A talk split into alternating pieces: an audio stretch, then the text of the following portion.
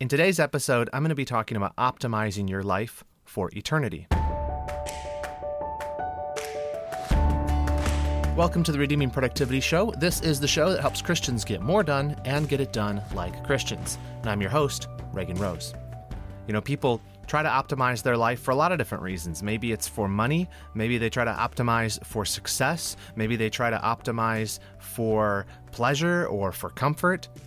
But as Christians, we need to make sure that all of our efforts are put towards improving our lives, not just for the here and now, but for eternity. When you optimize something, you're trying to make it the best it can be at a particular thing. So if you ran a factory and you were trying to optimize the production of a specific part, you're you're picking a feature, you're picking an aspect of it that you want to improve. Maybe that's the quality, maybe that's the durability of it, uh, maybe it's the look of it. But when you optimize, you have a goal in mind. And people talk about optimizing your life and trying to become more efficient at something. But you need to be more specific than that. We need to actually optimize our lives with an intended aim. And what should that be? Well, it should be for eternity. But what happens sometimes is we don't actually think about what that specific thing we should be honing ourselves for is.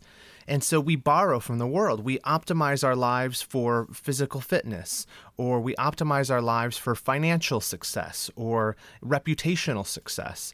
And we don't really think about why we're actually being more productive. We don't even think about what the end of all of that is. We just do it to do it. And maybe that's why you're watching this show or listening to this show is you want to be more productive and you happen to be a Christian. But the point I want to make today is the thing that you are optimizing for should be radically different than the world if you're a believer in Jesus Christ. When I was in college, I knew this guy. He was more of a passing acquaintance than a friend. But I remember sitting down with him one time and he was explaining life to me basically. And he said, You know, if you have a cool car and you can play guitar, you can get any girl you want. Which, you know, is patently not true. but I thought it was really interesting that he had basically boiled life down to a formula. And he had learned to play guitar, and he had a pretty cool car, actually. And the reason he had those things, he admitted to me, was because he really had one aim, and that was to get girls. He had optimized his life for this one specific thing because he thought that that was kind of the aim of everything. That's how he's going to be happy. That's going to how he's going to have the most fulfilling life. Optimize to get girls. And it's the same way if you're building a piece of software. You might have all these fancy features or cool little animations that happen when you click different things, but you have to decide what you want to optimize for. Do I want this app to be fast? Let's say that's the thing you're optimizing for speed. If you're optimizing for speed, that means you might have to give up the cool animations. You might have to actually get rid of some of the features that don't contribute to the main part of the app because you want it, above all, to be fast. That's optimization. That's what we're trying to do. And in the world of personal productivity, what we're really doing is we're trying to optimize to become more efficient with our time. That's one of the main goals. There's a lot of different aspects to the world of personal productivity, goal setting, um, you know, time management, and all things like that. But we're trying to really be more efficient with our lives. We're trying to optimize them, really. I heard somebody describe how our time in our lives is allocated as a messy jigsaw puzzle. So you might have a big chunk of time here that's given to exercise. You might have a big chunk of time here that's given to reading your Bible, or another one, a massive chunk for work or for family. And in between those jigsaw puzzle pieces are these huge gaps of kind of wasted space. They're not snugly fit together. And what those little pockets of air between each of those are is unredeemed time. And so, as Christians, like it says in Ephesians 5, we're trying to redeem the time, for the days are evil. We're trying to make the most of what we've been given. And so, how we do that, how we optimize our lives, is removing as much as we can of that in between piece so that how we're spending the time is actually going towards things that we value, that are important, that do count for eternity. I saw recently that someone had done a study about how much time people waste. And the number they came up with was that People waste 21.8 hours a week on average. That's like a part time job. That's more than a part time job, just wasted. I have on my phone, uh, it's an iPhone, it has like the screen time report, and it gives that to me every Sunday. And it's so depressing to see hours and hours and hours of my time goes into just scrolling social media. And I try to put things in place to try to make that better and get that number a little lower each week. But when you actually quantify how much time we waste, you realize that we really aren't redeeming the time, not like we ought to. But if you're going to redeem the time, if you're going to optimize your life, what are you going to fill that time with? You know, I, am just trying to encourage you don't just rush into it and say, well, if I'm more efficient with my time, I can get more work done. Okay, that's true, I guess, but what kind of work? Work for your job? Are you trying to do a second job? Are you trying to do a little side hustle? Are you trying to have more time for exercise? Are you trying to have more time with your family or more time to study the Bible or more time for church activities? What exactly are you optimizing your life for? That's the big question. If you're going to redeem the time, what are you going to do with the extra time you redeem? And my suggestion is you should optimize it for things that would tend towards eternal reward. This is actually exactly what Jonathan Edwards did, the famous Puritan pastor. He had these 70 resolutions and he talked, most of them had to do with how he was going to spend the life here now so that it counted the most for eternity. Listen to his uh, 22nd resolution. Edward says, Resolved to endeavor to obtain for myself as much happiness in the other world, he's referring to heaven, as I possibly can with all the power, might, vigor, and vehemence, yea, violence, I am capable of, or can bring myself to exert in any way that can be thought of. Well, that was a very uh, complete thought, wasn't it? What's he saying? Well, he's weighing things. He's thinking, okay, if there's an eternal life, if I am secure in my salvation in Christ Jesus, and on the other side of the veil of death awaits for me an eternity and if the quality of that eternity, like the eternal rewards you receive there, are contingent on how you live right now, well, then the smartest thing to do would be to optimize your life now to gain as much heaven as you possibly can. In fact, you see this mentality in plenty of Puritan and Reformed writers where they're talking not in terms of like we talk now with modern personal productivity or optimization or efficiency, but they're talking about how do I live a life that matters. Uh, C.T. Studd has a famous poem. I'm sure you've heard this line of it before. He says, One life, twill soon be past only what's done for Christ will last. It's a good little thing to kind of lodge in the back of your brain. Our lives are short. Scripture's clear about that. They're a vapor. We're like grass. It comes here and then it dies.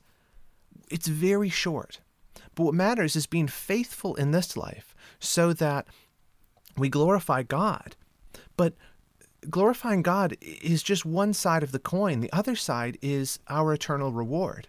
When I bring God glory, I honor him, but I also earn for myself eternal reward. And that seems kind of like mercenary sometimes. Uh, John Piper has done a lot of great work on this subject about how God's glory and our joy are really coextensive, meaning uh, the more I glorify God, the happier I will be in eternity because God really is my reward. Just go read his books. But you know, you see this optimization toward eternal reward in the characters in the Bible. This is a very clear principle. It's not something I'm making up or John Piper made up. The fact that believers in God are motivated by what the reward God gives them is not a mercenary attitude. It's nothing crazy. It's literally what it says in the Bible. You remember Abraham? He's called from Ur of the Chaldees to go and follow God. Why? On the basis of a promise on a promise that God was going to multiply him, make him great, make him a great nation, that he would give him a land. He followed a promise. Well, that's how faith works, is we trust in God's promise. He says, if, if you do this, it will go well for you. And we do it by faith, trusting that God will fulfill that promise. Well, on the other side of that fulfilled promise is exactly what he promised. It's reward. It's that it is good that we believed him and we walked by faith in this life because he is a rewarder of those who follow him. This is how Hebrews summarizes the life of Abraham and his walk of faith. It says in Hebrews 11, 8 through 10, By faith, Abraham obeyed when he was called to go to a place that he was to receive as an inheritance. And he went out, not knowing where he was going. By faith, he went to live in the land of promise, as in a foreign land, living in tents with Isaac and Jacob, heirs with him of the same promise. For he was looking forward to the city that has foundations, whose designer and builder is God. Abraham, his, he's the example of faith because he trusted God's promise, and not just the temporal promise of that God would give him a land, but the eternal promise that there was a kingdom, there was a city without foundation, there was a heavenly kingdom whose designer and builder is God that we look forward to. If I'm going to be a productive person, I want to make sure that that productivity is aimed at a goal that's more than just, you know, having a six pack or getting a promotion at work. I want to live a productive life for the sake of eternal reward. And that's a good thing. And that's how God designed it to work. And this really, this is just what it means to have faith. Let me give you another verse. This is Hebrews 11:6, which is right before the verse I just read to you. It's describing faith. It says, And without faith it is impossible to please him. For whoever would draw near to God must believe that he exists and that he rewards those who seek him. Do you see that? Part of saving faith in God is not just believing that God is real, but it's believing that God's a promise keeper, that to follow him will result in eternal reward. And that is salvation, of course, forgiveness for your sin, justification, eternity with God in heaven. But it's also the the treasure that he gives to you. And I don't know about you, but I want the most of that I can get. Not simply because I'm greedy, but because I know that that is what most honors God. You remember that the description of us of in Revelation of us casting our crowns before God? those crowns that we got, remember right before that, it's telling us that we get crowns because we were faithful, because we trusted Him, because of our works. God rewards us in heaven, believers, and then we turn around and use those to glorify Him all the more. I want the most crowns I can get. I don't know about you. That's what I want. And so I want to optimize my life for eternal reward. That's how I want to live. Just like Jonathan Edwards, just like Abraham, just like the apostle Paul. Let me give you one actually from the apostle Paul. He says in Philippians 3:14, "I press on toward the goal for the prize of the upward call of Christ Jesus." That's how he thought about it. Life's a race. I'm running it. I want to optimize. I want to be in shape. I want to cruise. I want to go fast because I want to hit that finish line and I want to win the prize. Optimize your life for eternal reward. Can I tell you a little secret about this podcast, this little show? It's not really about personal productivity.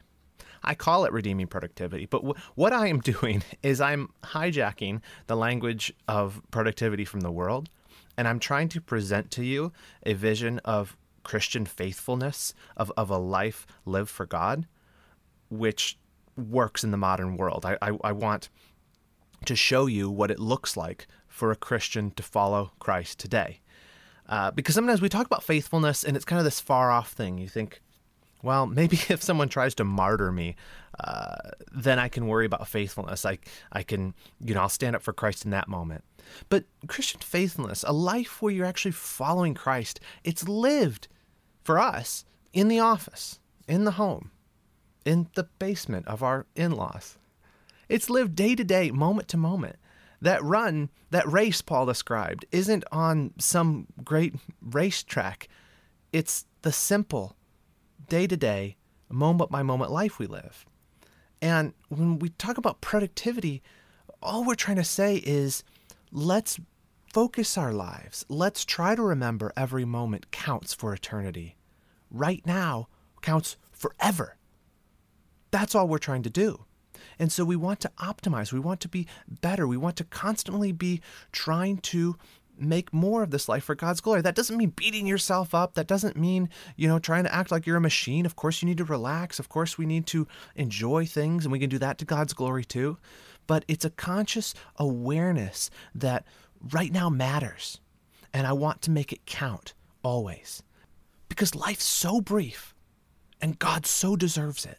This is why I love Hebrews 12:1. I absolutely love this passage. You know it. I know you know it. If you've been a Christian for any length of time, you've heard this. Therefore, since we are surrounded by so great a cloud of witnesses, let us also lay aside every weight and sin which clings so closely, and let us run with endurance the race that is set before us.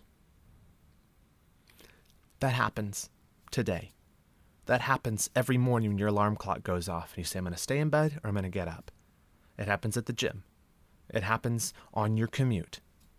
It happens in the church parking lot. Faithfulness is the way we live every moment. And that we need to constantly be striving to become better at, more faithful, more efficient, more optimized for God's glory and for eternal reward. The Christian life is not made up of two or three grand acts of valor that you exhibit at some point in your life. It's the habits you perform every day. It's the way you treat people. It's being in the Word. It's praying.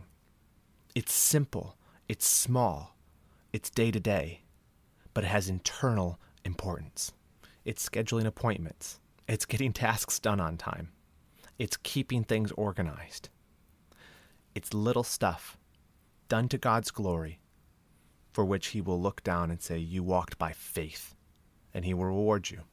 And so I would encourage you walk by faith, live the Christian life, do it all for God's glory and for your eternal reward. Optimize. Well, guys, that's all I have for this week. I just wanted to kind of do something that was encouraging, hopefully spur you on a little bit. Before you go, if you're not a subscriber, please do subscribe, whether you're watching on YouTube or on your favorite podcast player. Um, I have new episodes every week.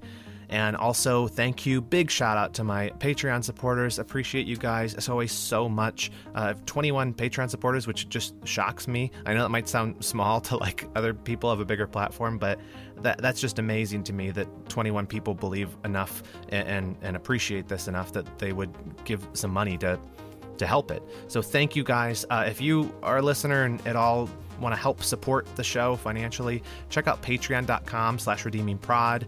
Uh, for as little as three bucks a month, you can help me keep producing these. Also, I have a newsletter. If you're interested in seeing different tips how to become more productive with your life. Uh, if you want to hear about new kind of reviews of, of books, technology, things like that, and also just roundups of different links from around the web that I think will be helpful to you in your journey to becoming a more productive Christian, check out my newsletter. It's redeemingproductivity.com slash newsletter. It's totally free. You get it once a week and it's just packed full of content. I'm just trying to make it the best email you receive every week. So do check that out and I think you're going to like it. All right, guys, that's all I have for you this week. Thank you for listening. Thank you to Patreon supporters. And I will see you again here next week. But until I do, remember this in whatever you do, do it well and do it all to the glory of God.